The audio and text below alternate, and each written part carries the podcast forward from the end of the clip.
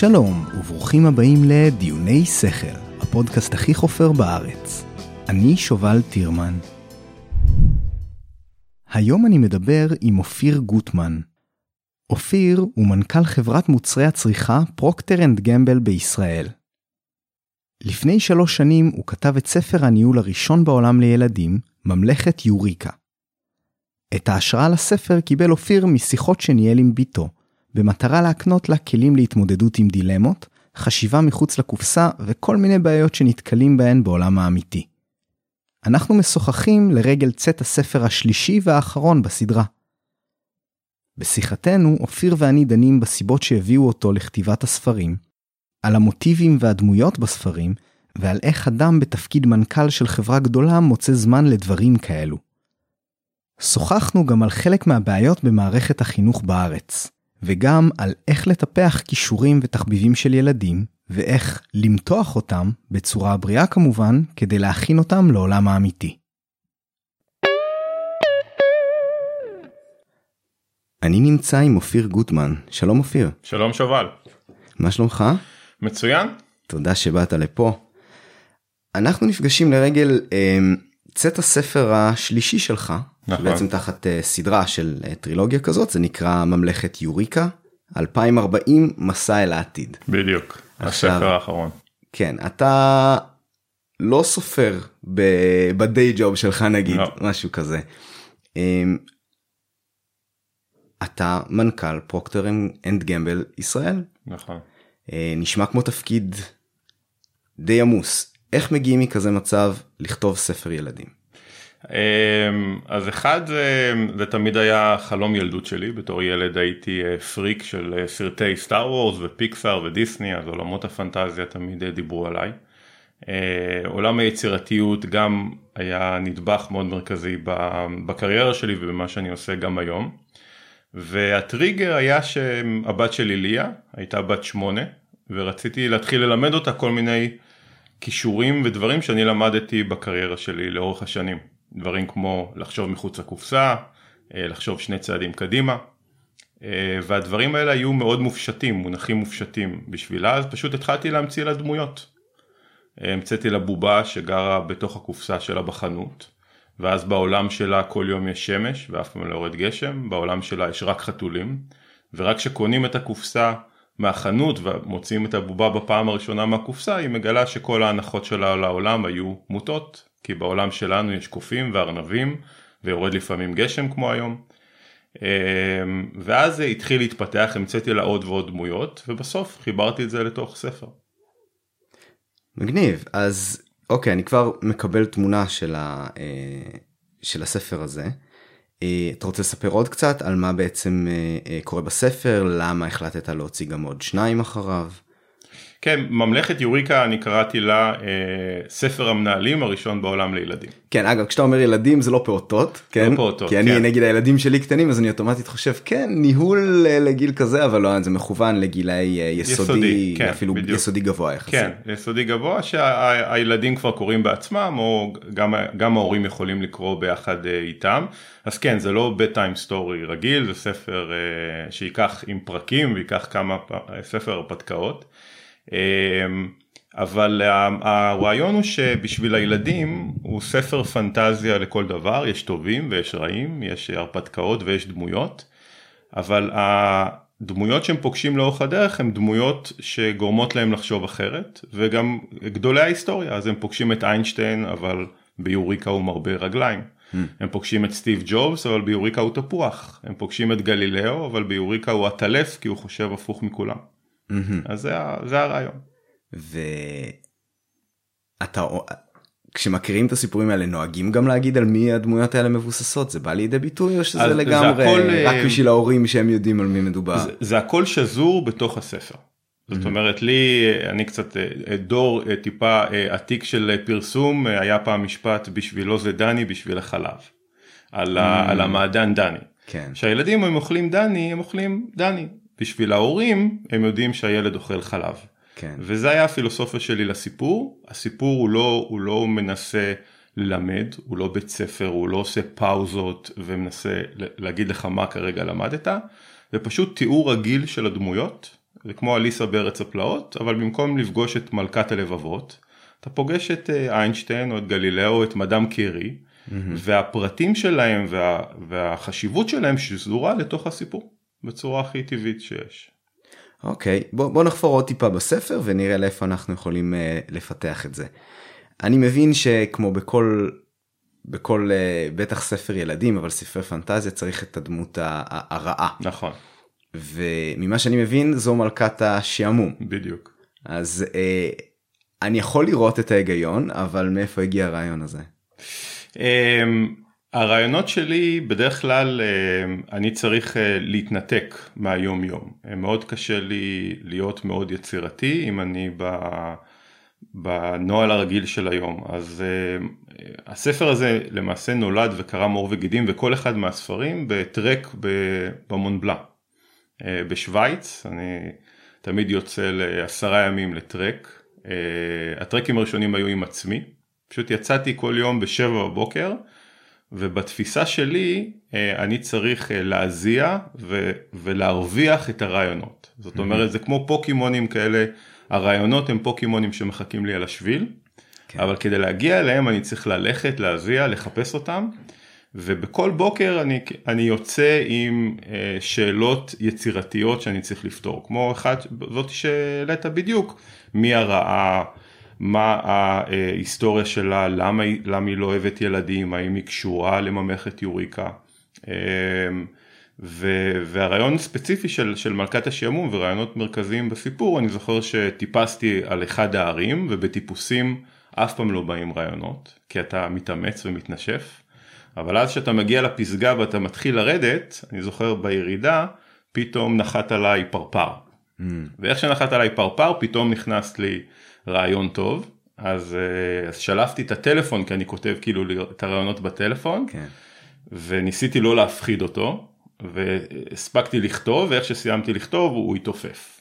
עכשיו בהסבר הקוסמי שלי הוא נתן לי את הרעיון בהסבר היותר אה, פיזי נראה לי שזה בגלל שהייתי עם חולצה כתומה ומזיע אז פרפר נחת אליי. אני, אבל... אני, אני, אני גם אוהב את הדברים האלה אני אוהב אתה יודע בתור מישהו שהוא מאוד מאוד אה, ספקן ואתאיסט אני אוהב גם את הסיפורים האלה אבל אני מודע לכך כאילו אני מודע לצירופי מקרים אני יודע שאין לזה איזה כאילו בעיניי כן, כן אני לא יודע כן. מה אתה חושב.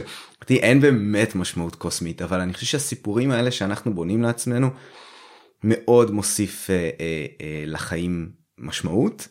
ו, וזה פשוט זה יפה זה גם זה כיף כן, כן זה כמו כן. אתה יודע אפרופו חידות וכאלה דברים אנחנו אה, יצורים שמחפשים דפוסים. וזה מאוד עוזר לנו לספר את הסיפורים האלה גם לי יש כמה כאלה אני לא אלאה את המאזינים אבל אבל אני מאוד מתחבר למה שאתה אומר לתת את ההסבר הקוסמי כאילו את ההסבר מה, מה תכלס כנראה. כן כן יש יש אה, הילדים פוגשים בספר השלישי את פיקאסו. Mm-hmm. הם נכנסים לעולם הקוביות של פיקאסו ופיקאסו מלמד אותם אה, על החשיבות של העבודה קשה.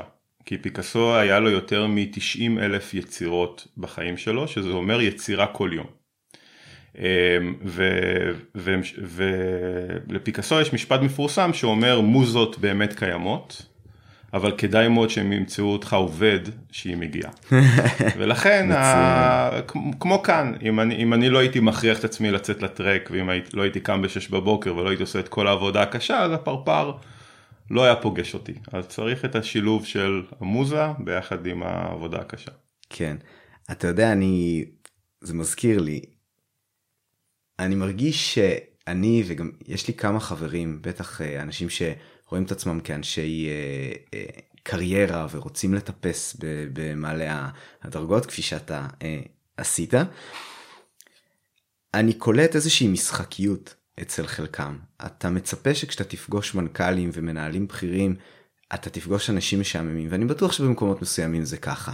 האנשים שלי יצא לפגוש הם כמעט תמיד באמת אנשים אתה יודע שחושבים מחוץ לקופסה, שהם בסך הכל משחקיים בחיים שלהם, אבל מה שכן, המעין, אנחנו צריכים לבנות לעצמנו מעין כללים כאלה, כמו שאתה אומר, אני צריך להרוויח את זה, אני צריך לעבוד קשה בשביל זה.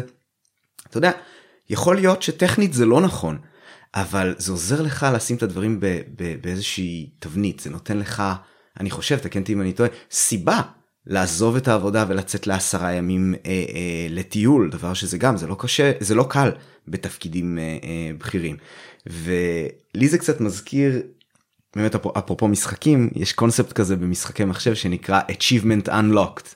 מכיר את הדברים האלה? כן. אז, אז זה מצחיק אותי הרבה פעמים לחשוב על זה שבחיים אנחנו אה, אוהבים זה נשמע רק כשאומרים את זה ככה אבל אוהבים לסמן את אבי הזה אומרים אוהבים להגיד כן עשיתי את הדבר הזה עשיתי את הדבר הזה.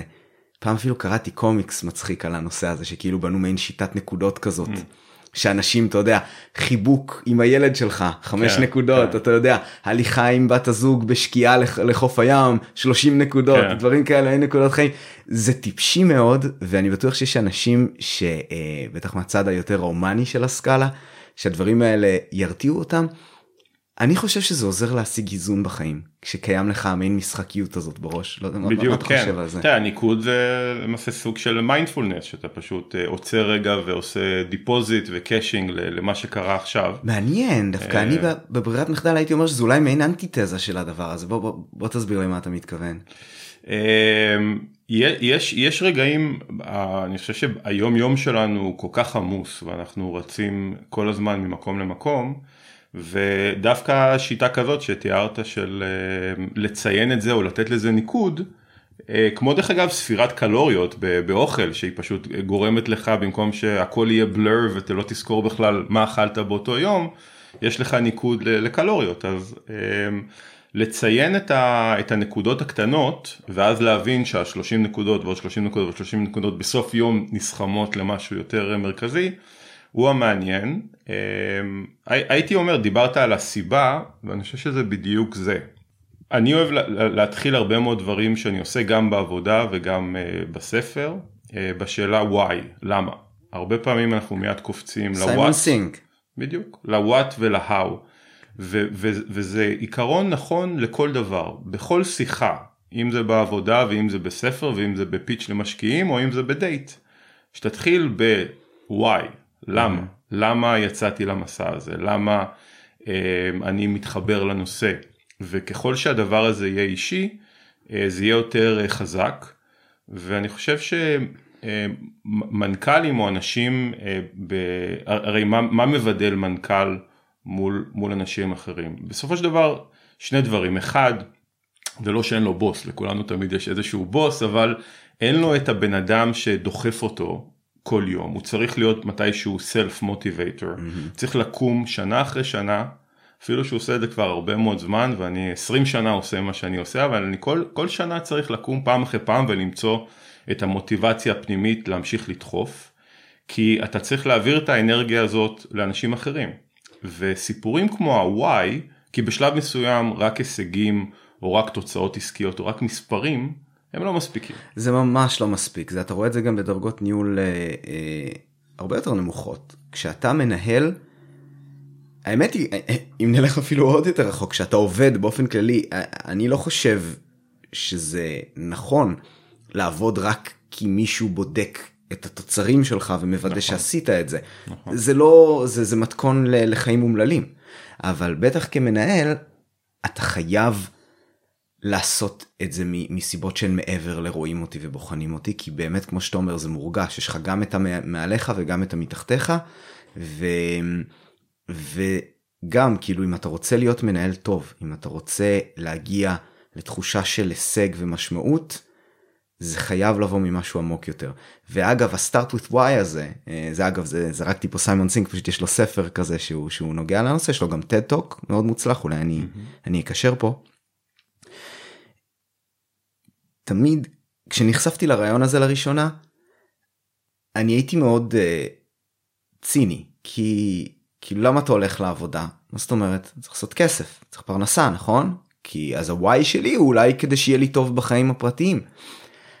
אבל קודם כל ככלל ברזל כאילו לא אסור לך לתת את התשובה הזאת אתה צריך כן. לתת תשובה אחרת אבל הנקודה היא שגם אם אתה מתעמק ממש אתה תראה שה...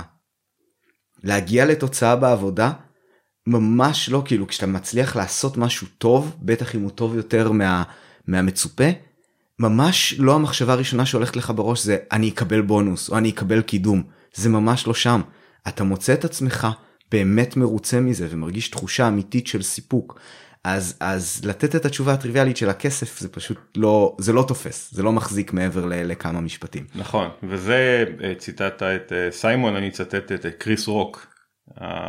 קומיקאי נכון? הקומיקאי הסטנדאפיסט אז יש לו קטע שמדבר על ההבדל בין career לג'וב. ונכון שאף אחד כנראה מהמאזינים של הפודקאסט הוא לאו דווקא יש לו ג'וב במובן הקריס רוקי של שוטף כלים או מתדלק.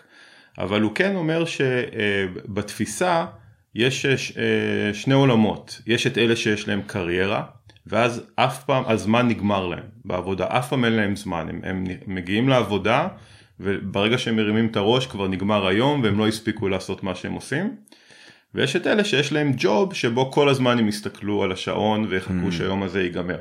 אני חושב שזה לא רק תלוי במה אתה עושה, אלא גם זה תלוי ב, באמת בחיבור הרגשי שלך לעבודה וכמי שהוא כבר 20 שנה עובד, אני כאילו קצת דור אחד קדימה מ, מהדור הצעיר שיש היום, אני יכול להגיד שלי מאוד מאוד עזר לאורך הקריירה, שהרגשתי באמת חיבור רגשי למה שאני, שאני עושה, ו, ובאמת הייתי פחות מונע, מונע אה, הנושא של כסף או הנושא של, אה, פשוט ראיתי את זה כ extension של הצבא ואחרי זה האוניברסיטה ואחרי זה העבודה, mm-hmm. כ, כתחום הישגי, כתחום להתפתח, כתחום לראות את העולם, אה, וברגע אני חושב ש, שהיום זה נהיה הרבה יותר, אני נותן תפוקה, אני מצפה לתמורה. זה מחזיר יותר ויותר את העולמות האלה לעולמות של ג'וב ולא לעולמות של קרייר. אה, כן. כן, תשמע, אני גם, אני חייב להגיד לך, כי אתה מנכ"ל של חברה, שאיך היית מגדיר את התחום? היא עושה כל כך הרבה דברים, אבל זה מוצרי צריכה בסופו כן, של, של דבר, כן. נכון? אם ש... נעשה פה סיבוב בבית, יש כנראה עשרה מוצרים אה, שלנו בבית שלך. כן, כן. כנראה אני גם אני גם אלה שמנסים להבין מה הקונגלומורט שעומד מאחורי מוצרים כן. עם, עם שם ידוע לפעמים אה, אותי זה מעניין כן. אה, אבל אני חושב שהרבה מאוד אנשים לא שמים לב לדברים האלה. עכשיו אתה יודע זה, זה מעניין כי אתה מדבר פה על אה, על ילדים ועל הקניית אה, אה, הקניית כישורים מסוימים לילדים אבל אתה יודע אף ילד אני חושב כשאתה תשאל אותו מה הוא רוצה להיות כשהוא יהיה גדול הוא לא יגיד שהוא רוצה לעבוד בתפקיד זה או אחר בחברה למוצרי צריכה. ואני גם עובד אגב בחברה אני אה, בחברת ביטוח באופן מפתיע היום ו... וגם אנשים כאילו שואלים אותי, אתה יודע, אני הגעתי מתחום הרפואי, ואיך מצאתי את עצמי שם? וזה מאוד קשה להסביר לאנשים שהכותרת של מה מקום עושה, רחוק מלשקף את העבודה היומיומית ואת, ה... ואת הסיפוק ואת העניין שיש בה. ואם נפתח פה באמת עוד איזשהו נושא, וזה ממש קשור בעיניי לחינוך של ילדים, התחושה שלי ש, שלפעמים אנחנו כושלים לתת איזשהו דגש מאוד חשוב לילדים בחינוך שלנו. אתה יודע, אם אנחנו גדלים בחברה שהיא סך הכל אה, אה, פריבילגית, ואנחנו מסוגלים לתת לילדים שלנו יותר מאשר ה basic, ואנחנו רוצים עתיד טוב עבורם, ואנחנו רוצים שהם יהיו מאושרים ומסופקים בחיים שלהם. משום מה הרבה פעמים הדבר הזה משוטח למצב שבו הילד, נער, אדם בוגר צעיר, חושב שהעבודה שהוא צריך למצוא היא מה שהוא אוהב לעשות. הוא לוקח את התחביבים שלו או את תחומי העניין שלו ואומר אני רוצה לעבוד בזה. ולי במידה מסוימת זה קצת שובר את הלב כי התחביבים קודם כל אתה יודע אני ואתה התחביבים שלנו הנה אני עושה פה אתה יודע פודקאסט כן. הם, הם שונים מתחום העיסוק שלנו והרבה פעמים בכוונה. כן. אה, אני אישית אני לא אין לי שום דבר נגד זה לא הייתי רוצה לעסוק בעניין הפודקאסט הזה במשרה מלאה ממש לא כן. זה משעמם לי את הצורה. אה, וזה שזה משהו שאני דוחק את הכמה שעות פה ושם לעשות זה מה שעושה עניין בכל הסיפור הזה אבל זה עניין אחד העניין הוא שנדיר שמישהו כתחביב יעסוק במוצרי צריכה ונדיר שמישהו כתחביב יעסוק בביטוח אבל אלה העבודות שיש והן עבודות הרבה פעמים מאוד מאוד טובות. ואני חושב שפשוט אנשים קצת הופכים בתפיסה שלהם. אני חושב שהשאיפה לא צריכה להיות לעשות את מה שאתה אוהב, אתה צריך לאהוב את מה שאתה עושה. והרבה פעמים אתה מתגלגל לתוך זה, אבל אתה מוצא את עצמך מתעניין ורוצה להתקדם ו- ומקבל מזה המון סיפוק. זהו, זה, זה העניין הזה ואני באמת מרגיש שהמסר הזה לא מועבר בכלל בצורה טובה. הרבה פעמים אני חושב שההורים לא יודעים את זה, הם רואים את הילד נגיד לומד נגינה או ציור או צילום או, או, או, או ספורט או כל מיני כאלה וזה נראה לגיטימי לחלוטין כן אתה יודע תרדוף אחרי זה תעשה מזה קריירה. בעוד שאני חושב שאנחנו צריכים האחריות שלנו אפרופו אתה יודע הבובה ומגלה את העולם בחוץ mm-hmm. להגיד לילדים היי תחביב זה תחביב אתה יודע if it works out כן. מצוין אבל זה תחביב תעשה תחביבים זה סופר חשוב ישרת אותך מאוד בעתיד אבל אתה חייב לעצמך לדעת מה זאת עבודה בעולם האמיתי ומה האפשרויות שקיימות בעולם האמיתי. אמ, זהו כן בבקשה כן לא אני מסכים לגמרי אני הייתי אה, מפתח כיוון שמחליף את המילה תחביב במילה קישור במילה סקילס mm. ואני אסביר לך למה. אמרת נכון באמת מעטי מעטים הם יחידי סגולה שהפכו את התחביב שלהם לקריירה מסי הוא אחד מהם רונלדו אחד מהם כנראה סלין דיון אה, היא אחת מהם אין הרבה כאלה אין הרבה כאלה שמה שהם עושים מגיל צעיר בסופו של דבר נהיה אה, הקריירה שלהם והם נהיים אה, מפורסמים. ולכן אני הייתי מה שממלכת יוריקה מדברת ומה שאני גם ממלכת יוריקה עם הזמן התפתחה לשיעורים שלי שאני מלמד ילדים, יש לי אפילו כיתה שבועית של ילדי mm-hmm. ד' ה' שאני נפגש איתה פעם בשבוע. והמתודולוגיה שאני מציע זה להשתמש בתחביבים האלה כמקום שבו אתה מגלה את הסקילס, את הכישורים שהילדים שלך יש להם יתרון יחסי וגם הם נותנים להם זמן להתאמן עליהם. הרבה מאוד אנשים ששולחים את הילדים שלהם לג'ודו יודעים שכנראה לא יהיה ירדן ג'רבי הבא, כן. אבל בג'ודו הם לומדים את כל הכישורים של אה, עבודה קשה והתמדה ו- ו- ולהשתמש בעוצמה של היריב נגדך וכדומה אה, בכל מה שקשור לזה. כדי ש- שבעתיד הילדים יוכלו להצליח ושיהיה להם מנעד מאוד רחב של, אה, של אפשרויות, ככל שנפתח אצלם יותר כישורים בגיל צעיר והם יתאמנו אליהם, כי בסוף כישורים זה בדיוק כמו שריר. אפשר להתאמן על זה בחדר כושר, גם יצירתיות היא שריר, אתה לא נולד עם יצירתיות או לא נולד עם יצירתיות. ואני חושב שמה שניסיתי לעשות בממלכת יוריקה ואני מנסה לעשות במפגשים שלי, זה שבתי הספר לא, לא מתמקדים בזה, בדבר הזה, בלפתח לילדים את הכישורים שהם יצטרכו בשנת 2040. נכון, אמ, אני כן חושב שבתי הספר מנסים לפתח כישורים, ייתכן באמת שזה לא רלוונטי ויש לי המון תלונות למערכת החינוך הציבורית, אה, גם למה שקורה שם וגם לעצם היותה, אבל כן תראה, אתה יודע, כישורים כמו לקרוא, לכתוב, כן. לפחות מתמטיקה בסיסית זה גם כישורים חשובים, אתה נכון. פשוט אומר ש... זה, זה, זה, לא, הבסיס, זה לא מספיק. זה בדיוק, זה, זה ה-point of parity, זה הבסיס המסלוי. כן. אמ, אבל בסופו של דבר אמ, הסקילס שאנחנו מכירים את זה מהעולם אה, של הבורים כולם יודעים לקרוא וכולם יודעים לכתוב וכולם יודעים מתמטיקה בסיסית מה, ש, מה שעושה את ההבדלים זה באמת הפתרון בעיות וחשיבה יצירתית ויזמות ושיתוף פעולה ולחלום היכולת לחלום בגדול אבל גם להוציא את זה לפועל ואמפתיה. אמ, ובתי הספר, כשאני אומר בתי הספר אני בייחוד מתכוון ליסודי, אמ, הם, הם, הם לא מספיק נוגעים, אני חושב שאני, שאני מסתכל על מה שהבת שלי לומדת בבית ספר, אני יכול להגיד בדבר אחד, הם, אה, אף אחד לא מותח אותה. וזה, וזה בעיה, הם, הם לומדים עד אחד וחצי. Mm-hmm. העצימות של הלימודים שלהם כל כך נמוכה. אתה יודע, עם השנים גם כבר אין שיעורי בית כי זה לא פוליטיקלי קורקט ו... אבל בסופו של דבר... אתה באמת רואה שיש פחות שיעורי בית לילדים שלך? כן כן mm-hmm. כמעט ולא אה, עכשיו אני לא אומר שחייב להיות שיעורי בית אבל בשבילי שיעור בית זה הבנה שזה בדיוק הגילאים שאפשר למתוח אותם ולהוציא מהם מעבר ולהרחיב את האופקים שלהם ובעיקר לשמר להם את יצר הסקרנות. כן. יצר הסקרנות ילדים קטנים אה, הוא אצלם ילדים ככל שהם גדלים, בטח מבוגרים, יצר הסקרנות אה, יורד. ובמפגשים שלי איתם, אני פתאום מלמד אותם מה זה המטאוורס, אני מלמד אותם מה זה מטבע דיגיטלי, אני מלמד אותם אה, אה, מה זה קיימות ולמה האסטרואיד הכחי את הדינוזאורים, אה, או שאנחנו פותרים איזה חידה ולומדים מי זה איינשטיין. ובבתי הספר אז אוקיי אז הם, הם לומדים אה, חשבון גם גם אני יכול להגיד לך שמה שהם לומדים בשנה אפשר גם ללמד אותם בחודש. כן. אבל, אתה, אבל... אתה רואה את זה באוניברסיטה אגב כן, כן. שבערך בשבועיים הראשונים לומדים נכון. חוזרים על כל מה שלמדת ה... בתיכון. בדיוק. כן. כן אבל בעיקר אה, אני מרגיש שלא נותנים להם השראה. וממלכת יוריקה נולדה לתת את אותה, אתה זוכר שאנחנו כאילו אה, גדלנו הפעם הראשונה שראינו איזה TED Talk וקיבלנו ההרגשה הזאת של ההשראה, כן. קראנו איזה ביוגרפיה מעניינת, אה, קיבלנו השראה מדמויות ש... אה, או מספורט גם, אני קיבלתי השראה בתור ילד ממייקל ג'ורדן לראות אותו משחק.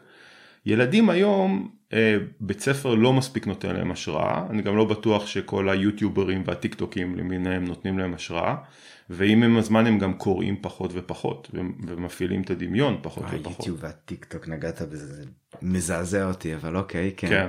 אז אני חושב שאנחנו כהורים ובאחריות שלנו ובגלל זה לי הכי מקסים שהורים אומרים לי אה, קראתי את הספרים של ממלכת יוריקה ביחד עם הילד שלי וזה פתח לנו עולמות חדשים mm. והחזיר לי איזושהי שליטה על, על לפתח את הילד שלי. אמ, אני, אני, אני באמת מאמין שבייחוד בגילאים האלה אמ, ההורים צריכים כאילו כמה שיותר למתוח את הילדים ולאתגר אותם ולא, ו, ו, ולא להתפשר בזה שיש להם איזה ציון טוב ב, ביסודי או שהם מצליחים כי באמת הרמה היא, היא אני רוצה נמוכה. טיפה אה, אולי לחדד את מה שאתה אמרת ותגיד לי אם, אם לדעתך אני בכיוון mm-hmm. הנכון. כי כשאומרים למתוח אנשים יכולים לקחת את זה תמיד למקומות uh, רעים וזה אגב אתה יודע אני אני שם לב שיש המון דברים שאני ואתה נגיד רואים כחיוביים כן. ואני מכיר לא מעט אנשים שרואים אותם כשלילים ובעיניי הכל מגיע למינון. נכון. אתה יודע נכון. אפרופו העניין של ספירת קלוריות אנחנו מיד יכולים לדמיין איך זה יכול להפוך למשהו קיצוני. בדיוק. אה, עניין הזה של הפיטביט שמודד לך אה, כן. צעדים ודברים בסגנון הזה אני מאוד אוהב אני איש של דאטה אגב כן אז כן. אני אז אני מת על הדברים האלה וגם שקלתי לשאול אותך ונראה אם נגיע לזה על, על יש קונספט של אולי למדוד את מצב רוח את המצב רוח שלך mm. כל מיני ימים ולעקוב אחרי זה ולנסות למצוא כל מיני דפוסים אבל כל אחד מהדברים האלה תמיד יש שם את הסיכון שזה יהפוך uh, לאובססיבי וצריך נכון. לעשות את זה uh, בצורה מדודה וזה לא מתאים לכולם גם. לגבי הלמתוח את הילדים אני חושב שחשוב לציין פה שיש אתה יודע, מעניין אם אתה, אם אתה מכיר את הקונספט הזה, אני לא יודע מה השם שלו, שמדברים על זה שכשאתה מותח מישהו, את ההבנה שלו, את הסקרנות שלו, יש איזשהו חלון מסוים שאתה מצליח לדבר איתו.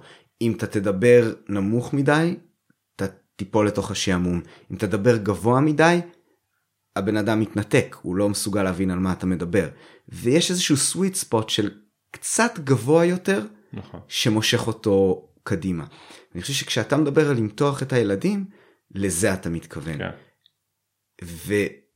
ועוד על זה אני אוסיף, גם כאבא לפעוטות, שאני שם לב, ואני מנסה למנוע מעצמי, כי אני גם, אני, אני הישגי, mm-hmm. ואני מנסה לא לייצר לחץ על הילדים שלי, כי גם זה יכול להיות מאוד שלילי. אמ, שוב, אני, אני, אני נגיד, אני ואשתי באים מ... בילדות שלנו מרקע שונה בקטע של שנינו חווינו את מערכת החינוך ואת הלגדול בתוכה מכיוונים שונים לגמרי. אני הרגשתי בדיוק את מה שאתה אומר, שלא מותחים אותי מספיק, ואני משתעמם ולפעמים כתוצאה מהשעמום אני גם לחלוטין מאבד את החומר לפעמים בקטע ממש רע. אה, פשוט מפספס שיעורים על גבי שיעורים כי, זה, כי אני משתעמם. אה, והיא חווה את זה מהצד השני של פספסו אותי והיו קשוחים איתי מדי mm. ולא הקשיבו לצרכים שלי ול, ולמה שמעניין אותי.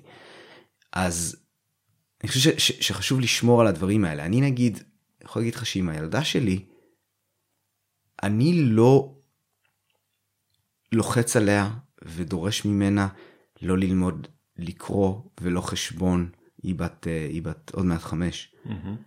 ואני חייב להגיד שעד עכשיו הדברים האלה פשוט מגיעים ממנה. כן. עכשיו כנראה שזה מגיע ממנה גם אתה יודע כי דברים בגן כן דברים שלי אין שליטה עליהם וכאלה וזה כנראה טוב אבל מה שחשוב לי זה שאם אני רואה שמעניין אותה הקריאה אז אני מציע לה דברים.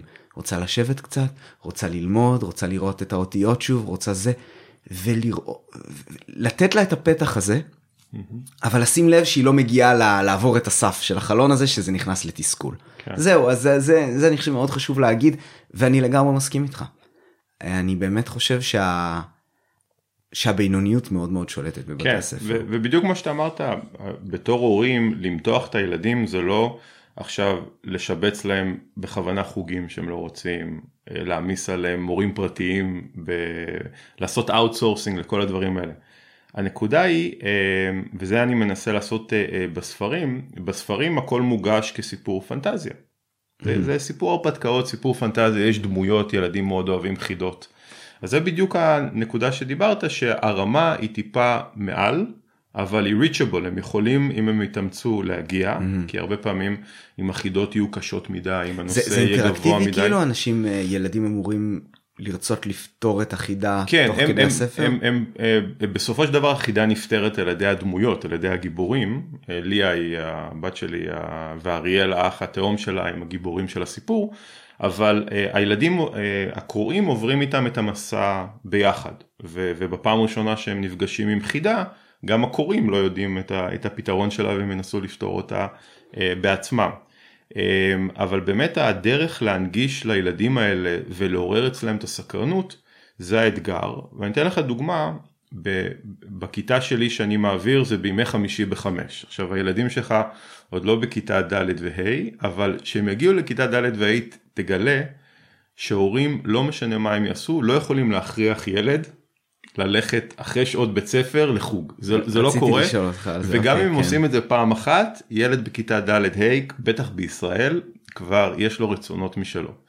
ולכן לי כמנהל המפגש יש אתגר להשאיר את הילדים האלה. כאילו כל שבוע. ועכשיו זה להיפגש- אגב זה קורה בזום נכון? ובזום, שזה, שזה כן. אפילו עוד יותר מאתגר. שזה עוד כשאתה יותר, מגיע אה, פיזית אז יש איזשהו טקס כזה נכון, זה כי זה נכון. משום מה קל יותר לשמור על כזו מסגרת. נכון. ו... אבל uh, כמעט כולם uh, נשארים וזה לא ילדים רק מחוננים או כאלה זה ילדים רגילים לגמרי ו... ויש לי את האתגר uh, פשוט לייצר להם עניין ו... ואני חושב שמה שקורה ברגע שיש לך את האתגר הזה והם לא בבית ספר כי הם חייבים הם מתייצבים כל יום בשמונה בבוקר אז אתה כמורה מה שתלמד אותם הם חייבים ללמוד כי גם יש מבחן ברגע שאתה מבין את זה אתה צריך להתחיל להנגיש להם את זה בצורות שעניינו אותם. באיורים, בסיפורים, סיפרתי להם נניח על ההיסטוריה של וולט דיסני. אבל הם בכלל הפתיע אותם שוולט דיסני היה פעם בן אדם, הם Mm, בטוחים שזה כן. פארק שעשועים. אמ, אז עכשיו האתגר הזה הוא מאוד דומה לאתגר של ההורים. אם אתה כהורה תרצה לייצר את הסקרנות אצל הילדים, אבל דרך הדברים שהם אוהבים לעשות. הם אוהבים ספורט, אז בוא תספר להם קצת על ה... איך, מי המציא את הכדורגל, איך, איך, אה, איך, אה, מה ההיסטוריה של אה, ברצלונה, כן. אה, מה מסי היה צריך, כמה הוא היה צריך להשקיע בתור ילד כדי להיות השחקן שהוא נהיה, כמה פעמים הוא נכשל. אז כן. ה-way in הוא באמת עולם התוכן שלהם. כמו שממלכת יוריקה נולדה מזה שעולם התוכן של ילדים זה פנטזיות. אבל דרך הפנטזיות אפשר לצקת יותר אסנס פנימה אבל לגמרי ברגע שיש את הסוויט ספוט הזה של הדני והחלב אז הכל אה, הכל עובד. מגניב ממש וזה באמת אני אני תהיתי בעצם מי מי מגיע לשיעורים האלה זו זה ילדים מכיתה אחת זה מכל מיני מקומות. והאם באמת נוצר כאן ה self selection הזה שפשוט אתה יודע מגיעים בהתחלה כל מיני ומי שנשאר זה באמת מי שיותר מתאים לו הדברים האלה. כן. אתה, אתה יכול לתת קצת הם, הם, הם ילדים מכל הארץ הם מגיעים אה, באמת יש self selection כי אה, זה זה after school ו after school מטבעו אה, ילדים הם בוחרים להיות וצריך לעניין אותם. הזום בהקשר הזה תראה, אני אה, לפני הקורונה כל יום שישי שלי הייתי מטייל ברחבי הארץ ומלמד אה, כיתות הייתי עושה להם מפגשים בחשיבה יצירתית בהתנדבות כל פעם הייתי מטייל לבתי ספר. ואז בתקופת הקורונה לא יכולתי להמשיך להיות בבתי ספר אז העברתי את זה לזום עוד בימים הראשונים שהיו מפריעים לי ומקשקשים לי על המצגת וכל מיני כאלה. ואז בתפיסה שלנו כהורים אם אני אגיד להורים היום זום אתה תגיד זה רע. למה? כי זום לוקח את אותו מורה או מורה שמלמד אותך בבית ספר פיזית ופשוט מעביר את זה למדיום שהוא פחות אפקטיבי. כן. מצד שני אם לא היה זום הילדים האלה לא יכלו ללמוד איתי. אי זהו, אפשר, אי אפשר זה- לייצר את הסכם. מה שזה מאפשר בדיוק זה מאפשר את הסקייל זה מאפשר לאנשים מכל רחבי הארץ להגיע. נכון. ומעבר לזה הפספוס הגדול מאוד בעיניי עם מערכת החינוך שלנו זה שבאמת עשו שאותם מורים מעבירים את זה בזום. נכון. בעוד שבעיניי הדבר הנכון ואני לא לא ערכה בתחום אז יכול להיות ש, שאנשים ידייקו אותי אבל אני הייתי אומר קח את המורים הטובים בדיוק, ביותר בארץ בדיוק.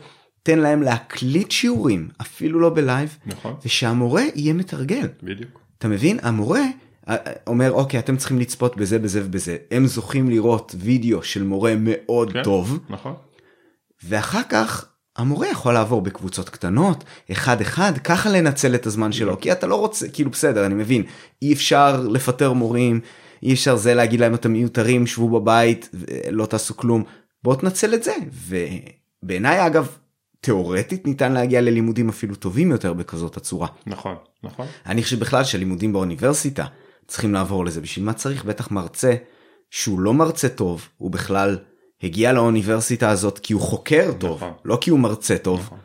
ו, אמ, ויש היום את היכולות לעשות מצגות בווידאו וכאלה תעשו פעם אחת את התוכן של הקורס הזה בווידאו כמו שצריך עם הפקה נורמלית תשקיעו. ווואלה אתם רוצים מרצה מתרגל כאלה דברים שיעבוד בקבוצות קטנות שיהיה זמין לשאלות כן. שהסטודנטים יבואו אליו. זהו ומעבר לזה אתה יודע בקורסים ממוחשבים כאלה באמת שהשמיים הם הגבול אתה יכול לאפשר. אה, לי יצא לעבור כמה כאלה קורסים אונליין שמדי פעם עוצרים ושואלים אותך שאלה רק כדי לראות אם אתה כן, בעניינים. כן. והיופי זה שאם אתה מגלה שאתה לא בעניינים כתוצאה מהשאלה הזאת אולי זה אתה יודע הדליק לך אור אדום נכון. ברבע דרך בהרצאה של רגע אני אולי צריך לחזור אחורה ולראות את זה שוב. אז אה, גם לכל אחד יש את השעות שלו יש כאלה שנעים להם יותר ללמוד בשעות הערב כאילו לא יודע אני. אני חושב שיש המון יתרונות לזום לא, לא צריך לראות את זה רק כ... אנחנו לא יכולים להיפגש אז נעשה את זה ככה. כן לגמרי ו... אז פה פה זה באמת אה, באמת עוזר אה, אבל אבל בתקופת הקורונה היה גם אה, זום פתיג פשוט אה, ילדים כאילו לא לא אהבו את המדיום ו... ויש לך גם אתגר ש... שהשתתפו אבל גם נניח הזום נותן לא מעט יכולות אה, לשתף אותם. יש את הפרסונל צ'אט הם יכולים לכתוב לך תשובות אה, שאלות.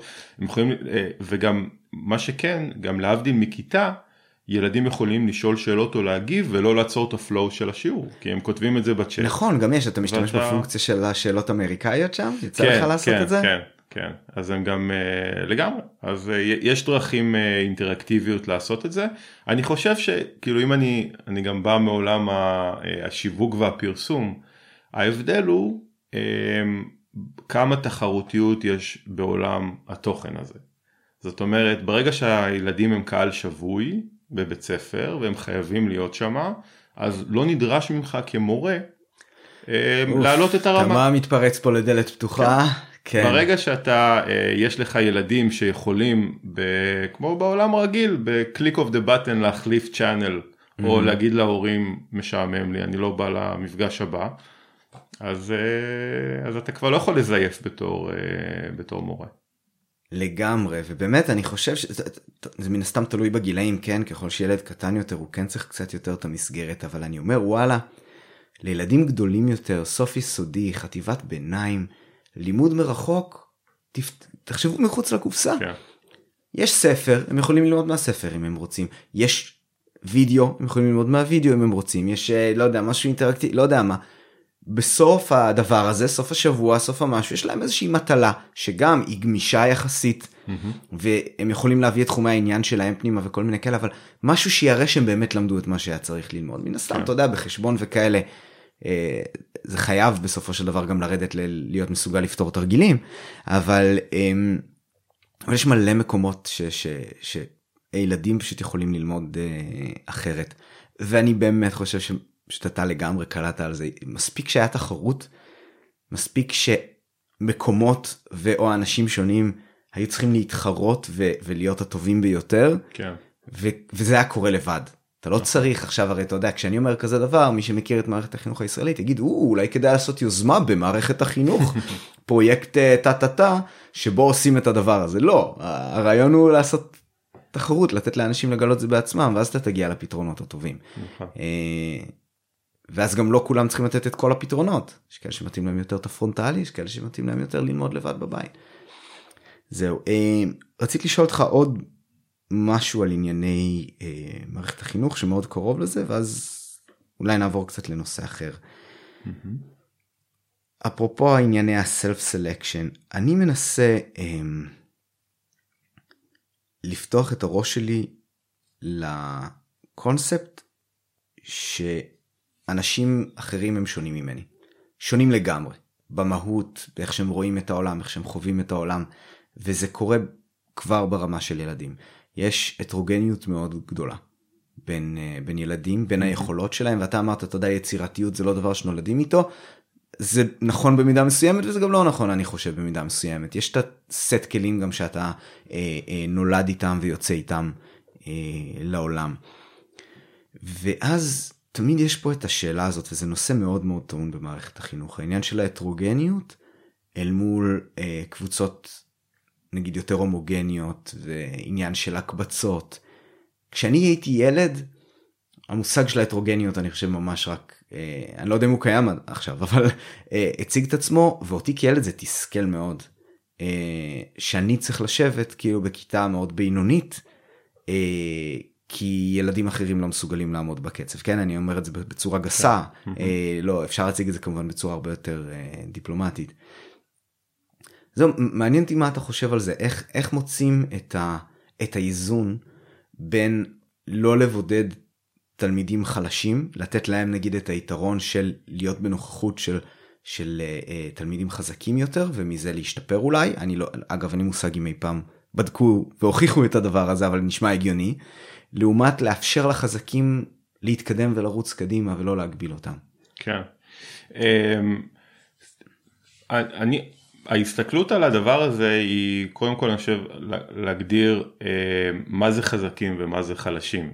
uh, ויש הרבה מאוד uh, פעמים שאנשים שהיו חלשים במערכת הלימוד, אסף גרנית לדעתי מדבר על זה הרבה מאוד פעמים שהוא היה התלמיד הכי גרוע בבית ספר והמורים שלו תמיד אמרו שלא יצא ממנו כלום ולדעתי הוא אפילו עזב את בית ספר בכיתה י' והוא פשוט גילה את הכישורים שלו ויש לאסף גרנית אני לוקח אותו כדוגמה כי הוא לא רק טבח או שף מוכשר הוא, mm-hmm. הוא, הוא איש עסקים והוא דמות טלוויזיונית והוא והוא מעניין. איש שיווק. איש שיווק, כן. אה, הוא, הוא בנה אימפריה והוא התחרה ברמה עולמית ויש לו כוכב משלן.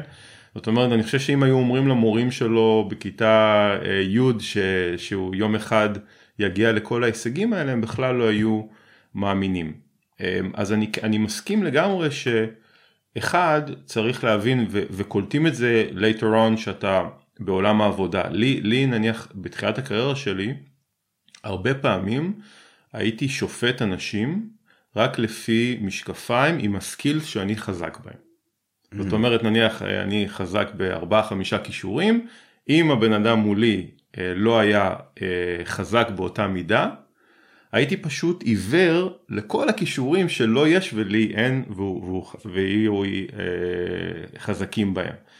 וככל שהתבגרתי הבנתי את המשמעות שבסופו של דבר בעבודת צוות ומפה נולד כל עולמות הדייברסיטי שכל אחד צריך לתרום משהו אחר וזווית אה, אחרת בעולם הנישואים זה, זה אותו דבר אה, נכון בעל ואישה לא שניהם חזקים mm-hmm. באותם דברים ויש איזושהי חלוקת אחריות ובחלקים מסוימים אתה דוחף את המשפחה קדימה בחלקים מסוימים אשתך דוחפת את המשפחה קדימה. כן לגמרי. ואני חושב שבבית ספר בגלל שיש הסתכלות על מקצועות אז זה בדיוק את אותה טעות שאני עשיתי בתחילת הקריירה, כי יש אה, חמש מקצועות מרכזיים, חשבון, אנגלית, אה, שפה וכאלה, mm-hmm. ומודדים את כולם לפי, ויש דרך אגב אה, מספר מאוד מוחלט, נכון, ששם תווית, כי בעבודה אתה יכול להגיד שבן אדם מצוין טוב מאוד, אבל אין לך מספר עליו, אתה לא יודע שהוא 82. אתה לא יודע שהוא 79. נכון. בבית ספר אז אתה יודע שהוא 5 יחידות 90 בום שמת אותו במשבצת אתה יודע מהו. עכשיו אני הייתי מפריד את זה ולדעתי המשימה של בסופו של דבר מא' עד י"ב זה כמה שיותר אה, לזהות במה הילדים אה, יש להם יתרון יחסי בו. Mm-hmm. ואני חושב שהמילה יתרון יחסי מסבירה את זה כי פעם לימדו אותי בשיעורי כלכלה שאם יש לך רופא ואם יש לך גנן והרופא הוא גם יותר טוב ברפואה מהגנן אבל הוא גם יותר טוב בגננות מהגנן. עדיין לגנן יש יתרון יחסי להיות גנן ולרופא יש יתרון יחסי להיות רופא. ולכן אין לזה משמעות אבסולוטית יש לזה משמעות יחסית עם ה set of skills שלך במה יש לך יתרון יחסי להיות. ו... ובסופו של דבר ש... שמנתחים ועשו הרבה מאוד ניתוחים של אה, מנהלים ו-CEOs אה, בקריירות, איזה מצליחים אה, בסופו של דבר בעבודה שלהם ולהניע אנשים, גילו שבדקו 16 סוגים של תכונות, characteristics של, של CEOs. כן, מ-inspirational ליצירתי, למישהו שדואג ש, שדברים יעשו, לאמפתי. ובסופו של דבר אה, ביקשו מהארגונים שלהם לדרג אותם בכל אחד מ-16 התכונות ואז עשו איזה אה, נרמול וחילקו כל אחד ידעו אם אתה באחוזון העליון אם אתה ב-10% העליון. וגילו שהמנהלים שהם היו באחוזונים העליונים היה להם אה, רק בשלושה סקילס היו מספיקים מתוך ה-16. אם אתה נמצא בהם ב-10% העליונים כי בסופו של דבר להיות CEO הכי טוב. זאת אומרת שהרבה יותר חשוב מאשר להיות טוב בכל ה-16, mm-hmm. עדיף להביא, לדעת בגיל מאוד צעיר מהם השלושה שלך, אבל כל הזמן לדחוף אותם לרמה של וורד קלאס. ו- ועכשיו זה כאילו קצת, קצת גבוה לדבר על זה בהקשר של יסודי אבל בסופו של דבר כשהילד מגיע לי"ב אפשר כבר להתחיל להבין איזה, איזה יתרונות יחסיים יש לו ואיזה כישורים. אני חושב ש, שחשוב גם, אה, לא יודע, תקן אותי אם אני טועה, חשוב גם באמת שוב להחזיר את זה לעניין של אה, כישורים ולא, או, או, או, אתה יודע מה, לא, אפילו אני אקח את זה עוד יותר רחוק, תכונות אופי. נכון. ולא דברים ספציפיים, כי כמו שאתה אומר, וואלה, ילד אה, מאוד טוב באיזשהו תחביב שלו, זה לא אומר שהוא נעול על התחביב הזה בוא ננסה להבין מה מתכונות נכון. האופי שלו חזק שמאפשר לו להיות נכון. טוב בתחביב הזה. לעשות את הדאבל דאבל קליק לרדת לעומק כן ולנסות כן. לזהות את השורשים כן ש... ואז גם אם לא יהיה לו מספיק כישרון בכדורגל להיות מסי mm-hmm. עדיין יש פה הרבה מאוד אלמנטים בסופו של דבר ה... לאן הדבר הזה אה, למכוון וזה גם בממלכת יוריקה הילדים פוגשים את איינשטיין. והוא פקיד רישום פטנטים. הוא מרבה רגליים, מרבה ידיים כזה, תאר לך כאילו דמות ירוקה כזאת של קטרפילר mm-hmm. עם שיער של איינשטיין, והם פוגשים אותו במשרד הפטנטים. וזה באמת uh, קרה במציאות. אלברט איינשטיין, הפרופסור הכי גאון בהיסטוריה, במשך שבע שנים עבד כפקיד רישום פטנטים בבאזל, ורשם רעיונות של אחרים. Mm-hmm. תחשוב איזה בזבוז זמן זה, שבע שנים הבן אדם הכי גאון בהיסטוריה. רשם עד שהוא גילה את איינשטיין שבו ועזב את זה ומצא והמציא את תורת, אה, תורת היחסות. והוא מלמד את הילדים. אפקט הפוטואלקטרי. אפקט הפוטואלקטרי, כן, כן הרבה, הרבה, הרבה טועים שהוא קיבל את אה, פרס נובל על אה, תורת היחסות ולא כן. על זה, כן, גם אני טעיתי בזה בהתחלה. אז הוא מלמד את הילדים תמיד לשאול את עצמם בכל שלב בחיים שתי שאלות. אחד זה מה את הדבר, הדבר שאתה עושה הכי טוב, והדבר השני מה הדבר שאתה הכי אוהב לעשות. Mm-hmm. ביום שהתשובה לשתי השאלות האלה היא זהה, גילית במה אתה גאון, גילית את איינשטיין שבך. Mm-hmm. עכשיו למה זה? כי בקריירה זה לא מספיק טוב, אם יש דברים שיש לך יתרון יחסי בהם ואתה טוב בהם, אבל הם לא נותנים לך אנרגיה, מתישהו זה ייפסק.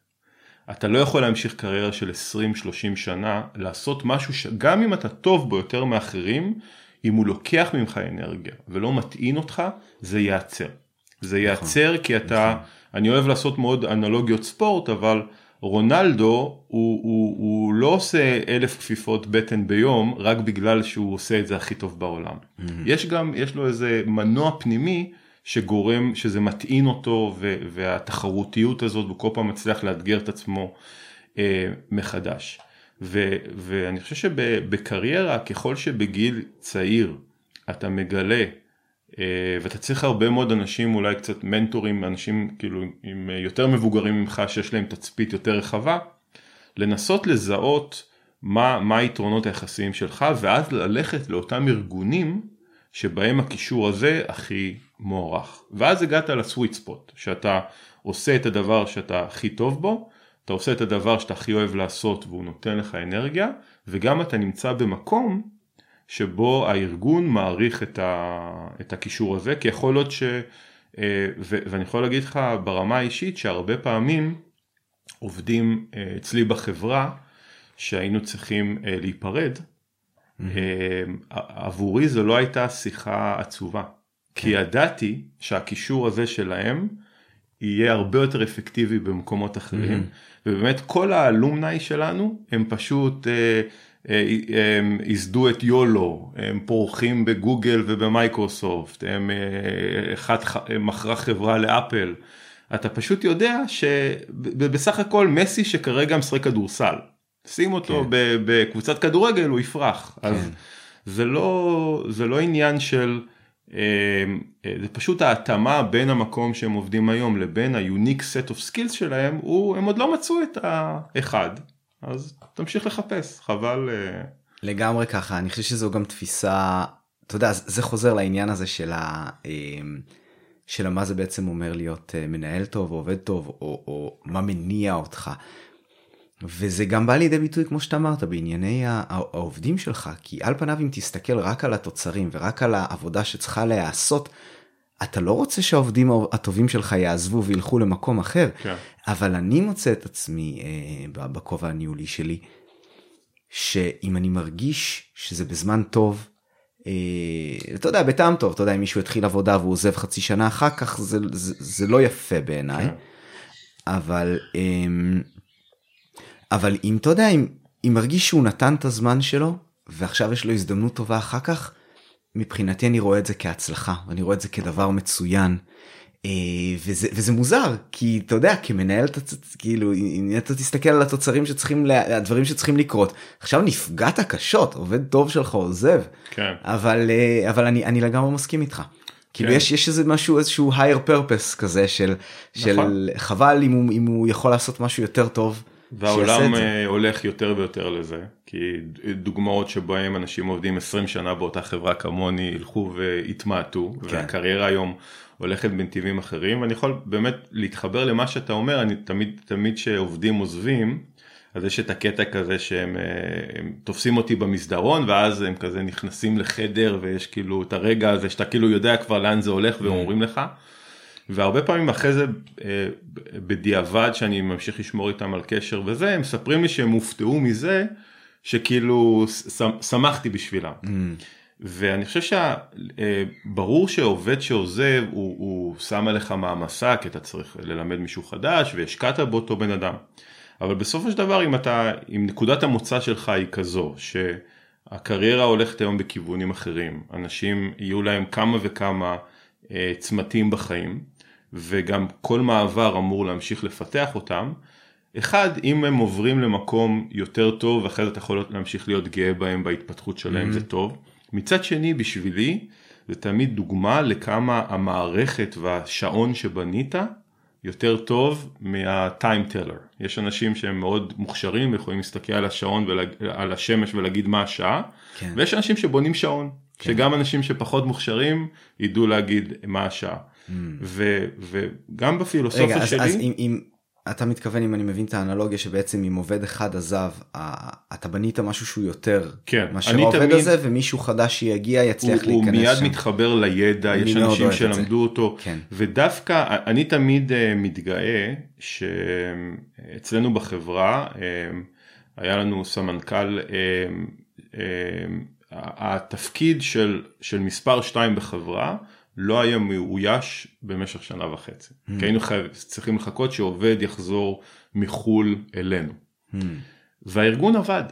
והארגון עבד ואנשים סטפט אפ ואני תמיד ואני, ואני חושב ברגע שבן אדם מוכשר עוזב, אם הוא עוזב מהסיבות הנכונות, אני תמיד אוהב להשתמש בביטוי מאהבת מרדכי ולא משנאת המן, אתה, אתה עוזב כי mm-hmm. something out there is better, כן. אתה לא עוזב כי אתה לא אוהב להיות פה. כן. ואז, ואז זה הרמוני ואתה יכול לקבל את זה. ברור שאף פעם זה לא שחור ולבן, אבל מהסיבות הנכונות. מצד שני, כל עזיבה גורמת לבחינה של השעון שבנית. אנשים יותר צעירים מקבלים יותר אחריות, כולם עולים למעלה, ולכן זה בסוף ווין ווין אה, בהסתכלות הזאת. כמובן שזה דורש ממך לוודא אה, וגם להכין את הארגון ליום שאתה עוזב. שאתה הולך ואתה רוצה לבנות אנשים ש, שימשיכו. בפרוקטר גמבל הפילוסופיה הזאת מוטמעת כי כמה שזה מוזר זה חברה של promotion from within אי אפשר לגייס מבחוץ עד היום. זאת אומרת מה, ה... בהגדרה, בהגדרה הגדירו שזה חייב החל מרמה מסוימת צריך אה, השיא העולמי שהוא התחיל לפני 40 שנה ב-level התחתון אתה יכול להיכנס ל-PNG רק אחרי אוניברסיטה וכל העובדים צומחים למעלה. וואו. אתה לא יכול לגייס מבחוץ. כן. וזה נראה לך משרת את החברה? תראה, אה, אה, היסטורית כן, כי, כי בתפיסה שלך כמנהל האחריות שלך אתה נמדד על ידי שני דברים, תוצאות עסקיות, אבל גם כמה אתה מגדל את הדור אחריך. כי אם לא תגדל את הדור אחריך, לא החברה לא קורסת. כן. כמובן שעם השנים זה פחות ופחות אפקטיבי, בטח בתחומים כמו דיגיטל ו- וטכנולוגיה, mm. שבו אם, אם תסמוך על אנשים שהתחילו לפני 20 שנה, שיצליחו להבין דיגיטל כמו natives אה, היום בני 20, כן. אתה בבעיה. Mm. אבל בפילוסופיה שבה אתה כמנהל, יש לך אחריות להכין את הדור שיצמח אה, אחריך, ו- וחלק מההסתכלות של כמה מנהל אתה טוב, זה הדירוג של העובדים שאתה מלמד.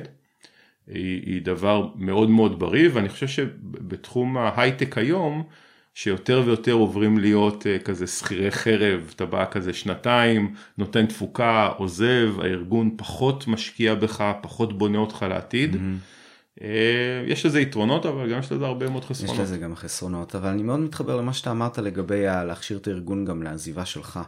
כי אני חושב שאם את אם אתה מרגיש שהעזיבה שלך בשלב מסוים היא דבר שהוא אתי ושמבחינתך זה הגיוני וסביר שאתה תעשה, אתה חייב לאפשר את אותו דבר גם, ל... גם לעובדים שלך. נכון. בעצם להיות ממורמר על זה שעובד עזב, כל עוד זה בעיניך נעשה בצורה טובה. אז מה, אתה לא תעזוב אף פעם? נכון. אז, אה, אז זהו, זה, זה, זה, זה גם עוזר אה, להגיע לאיזושהי, אה, לאיזושהי הרמוניה כזאת. נכון. סבבה. יש עוד משהו שאתה רוצה לדבר עליו? נראה לי שאנחנו במקום די טוב. כן כן, לא, לא, אני חושב שנגענו ב... בכל הדברים. סבבה, יופי, אוקיי, אני גם, אני, אני מרגיש שאנחנו מסיימים באיזשהו משהו אופטימי ואני אוהב לסיים ככה אה, אה, פרקים. אז תודה רבה לך אופיר שבאת לפה. תודה רבה. ותודה רבה למאזיננו, ואנחנו נתראה בפרק הבא של דיוני שכל.